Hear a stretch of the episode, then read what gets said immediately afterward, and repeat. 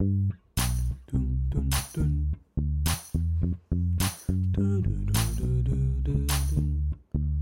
好久没有听这个前奏了，好陌生的感觉啊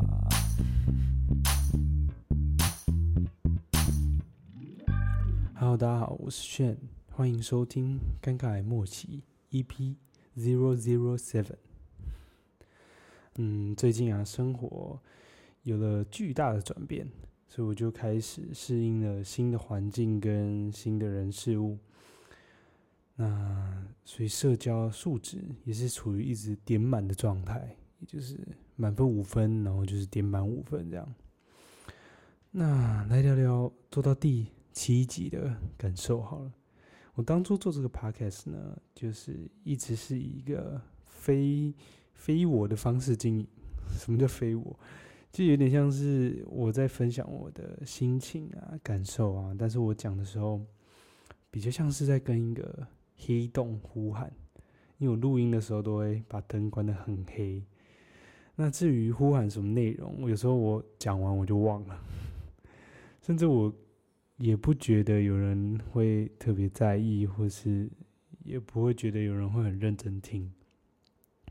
但是自从就是周遭的朋友，其实也没几个啦，在现实生活中跟我提到 podcast 内容，叫说呃，就是呃前阵子很很难过啊，要怎么走过来，我就会突然吓到，就是 吓到的原因不是说呃你们跟我讲，然后我会很难接话，应该是说我的思绪会突然切不过来，没办法切换，因为录音的时候我是。处在一个很像 全裸的状态，就是完全没有穿衣服。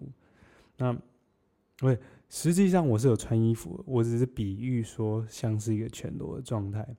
但是现实生活中的我，就是在跟你们聊天的时候，我会比较多的包袱跟比较不自在。所以，当你们问我跟 Podcast 内容相关的问题的时候，我心中就是一个疑问，就是我的。回应到应该要符合我在 podcast 中的人设呢，还是要比较像现实中的我？这个是比较让我有点困惑的地方。但我还是很开心，就是有在收听的你，或是身边的朋友，愿意跟我分享说你们有共鸣的地方。好，稍微分享一下近况好了。就是，嗯、呃，我最近离开了，就是做了一年多的设计工作。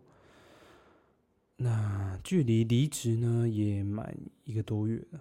至于为什么要离职，那这部分好像也不是一时之间能够讲明白的。我只能说，我考虑的点，可能多半是因为自己，就是自己在一个职场环境当中，是不是能发展到。呃，能够发展的的空间有多少，以及就是我想要发展到多远，以及这个公司能提供我的资源有多少。然后还有前几集有提到，就是在工作中是不是能获得相对应的成就感，这件事是我蛮重视的嘛，是我觉得蛮重要部分啊。但讲是这么讲啊，我觉得离职的决定还是蛮冲动的。呃，都是感性多于理性的。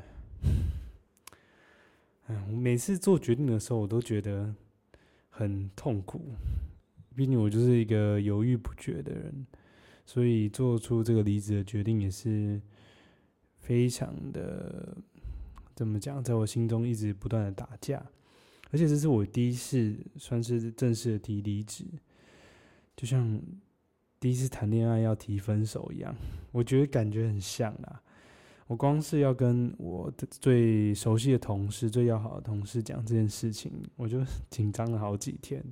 更何况后面还要跟主管或是老板报备，呃，离职的这件事情，就是让我整个礼拜都很焦虑。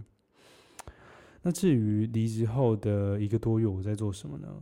就等到下一次的 podcast 来分享好了。其实今天的 podcast 主题呢，是想跟大家聊聊追星的这件事。我想从小到大，大家应该都追过不少明星吧，就是明星啊、偶像啊，不管是个人还是团体的，甚至我们现在追的，可能不是印象中电视上的那些明星，可更可能是网络上的 YouTuber，或是 KOL，或是政治人物也可以。那我印象中，我小的时候，大概是国中的时候，因为太喜欢 NBA，就喜欢篮球，然后太喜欢湖人队的 Kobe。我会把班上的那个报纸啊，就每天都有一份报纸，然后就把它拿回家，然后就其实我只拿那个运动那一栏，就是报纸会分很多，可能新闻栏啊、运动栏啊，还是什么时事栏，我就翻到运动那一栏，然后把我喜欢的 NBA 球员沿着他的身形还有球剪下来，那剪下来要干嘛？就贴到我自己的空白的笔记本上面。我好像做了一两本，还是两三本，应该现在都还找得到。我到现在都觉得好好疯狂哦！就是那时候为什么要 做这件事情？就是你想象，如果是在这现在的话，不可能有小朋友做这件事情，是因为现在要上网 Google 图片太方便了。然后就是你不需要再去做剪报这件事情了，就真的剪照片下来贴上去。那现在想起来会觉得那时候很疯啦，也会觉得说那时候的快乐很简单。那那时候我记得很小的时候，我还觉得自己有一天是可以跟这些 NBA 球员面对面，不管是打球啊，还是聊天啊，还是用各种方式可以跟他们一对一接触。那就是到目前都还没有实现啊，就顶多可以呃买票。进场去看球赛，就这样子，这应该是最接近梦想的时刻。那随着年纪的增长，到高中、大学、出社会，就会渐渐发现说，哦，这些偶像明星其实还是距离我很远呐，就他们还是在一个我遥不可及的的位置啊。那后来我就想想，也许他带给我的不是只有他个人那种魅力，假如说，呃。NBA 球员在场上散发的那种霸气跟魅力，我觉得不只是这样，他们更多是想要传递一种精神，有点类似一种信仰。我觉得有时候追星就像是追信仰一样，因为它会让我们对于自己的人生更有目标。所以我觉得追星真的不能说是一件坏事吧？我觉得它更多是能。鼓励我们能够坚持的走下去，像是我最喜欢的篮球员科比，他的曼巴精神，他就是能够时时刻刻就是提醒我一件事，就是呃每一天要比前一天更进步，那进步一点点就好，只要有进步就好。天哪，我是讲太多大道理的部分，其实我主要讲的是追星这件事。除了篮球员之外，我觉得我最常追的呃偶像或明星，可能就是歌手了。自从呃自己有零用钱之后啊，或是出社会之后，就蛮常会买票去，不管是 Legacy 或是小巨蛋看演唱会。那我上礼拜才去新庄看了九元八八的演唱会，天哪，真的超棒！如果之后还有机会有九元八八的专场，就非常推荐大家去听。不管是他的歌声啊，他在舞台上的笑容，以及他准备的舞蹈，我都觉得就是一气呵成，很很赞。他整整看完那个演唱会之后，就是整整疗愈疗愈了我整个礼拜，就我整个礼拜都蛮开心的，就。可能时不时就会翻一下相簿，看一下那一天的影片跟照片，这样。那尤其是他在跟台下的互动的时候，让我很印象深刻。他，我记得他说，他要呼吁大家说他有新专辑嘛，所以他就说：“诶，我的新专辑在下礼拜要推出喽。嗯，我知道你们很忙，而且都很酷，而且都很有个性，但我还是希望你们可以在 Spotify 上面多听几遍。”哇！我听到这个就觉得，嗯，他其实蛮了解他的粉丝的，而且我也已经循环播放五次以上了。所以，嗯，我觉得前几期 podcast 我不是有提到说，嗯，我想成为什么样的人吗？我觉得我好像从九零八八的演唱会中找到一一点点的答案，那就是成为一个能够带给他人快乐的人。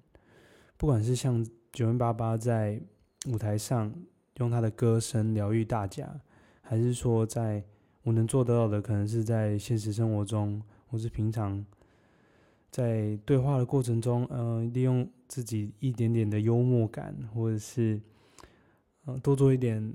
体贴的事情，然后让对方感觉到快乐或幸福，可能是，诶，可能是我想成为的人的之一，这样子。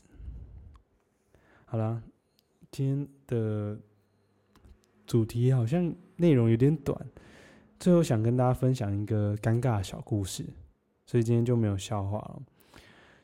那其实这个故事是发生在我个人。上个月跑去某一家医院体检的时候，那体检的时候不是都要量身高啊、体重啊，或者视力啊，然后还有要抽血嘛？抽血检查你的血液是不是健康的嘛？那反正前面量身高、体重、视力都很，都就是一般的程序这样。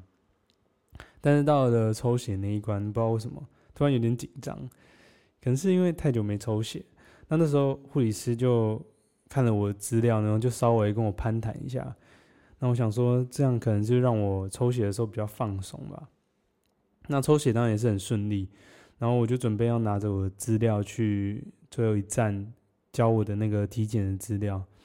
那因为医院的动线不是很清楚，就是我不知道最后一最后一站要缴交的点在哪里。那结果刚刚帮我抽血的护理师就嗯走向我，然后就跟我拿手上的资料，他就拿着。就直接走到最后一站，就是护理长那一站。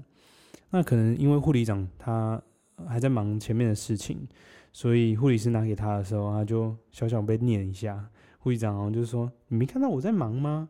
你等我一下。”那我想说，我资料都交了嘛，所以体检也做完了，所以准就准备转身要走了。结果那位护理师就突然叫住我，然后说：“诶，沈同学。”你确定不带我走吗？这样我会继续被骂欸。那 我那当下真的是超级尴尬，我只能礼貌性的微笑，然后点头，然后跟他说再见。这样，这可能是我人生人生中第一次被护理师撩，而且护理师还是一位男性的护理师。不知道大家有没有？类似的经验，被撩的经验，让你觉得很尴尬。好了，本周的尴尬默契就到这边啦。欢迎大家呃在底下留言，分享自己生活中的尴尬事迹，或者说跟本集主题有关的追星事迹。那如果有兴趣的，也可以去追踪尴尬默契的 IG，就是 GGAM Seven 底线 Podcast。好，今天的节目就到这里喽，拜拜。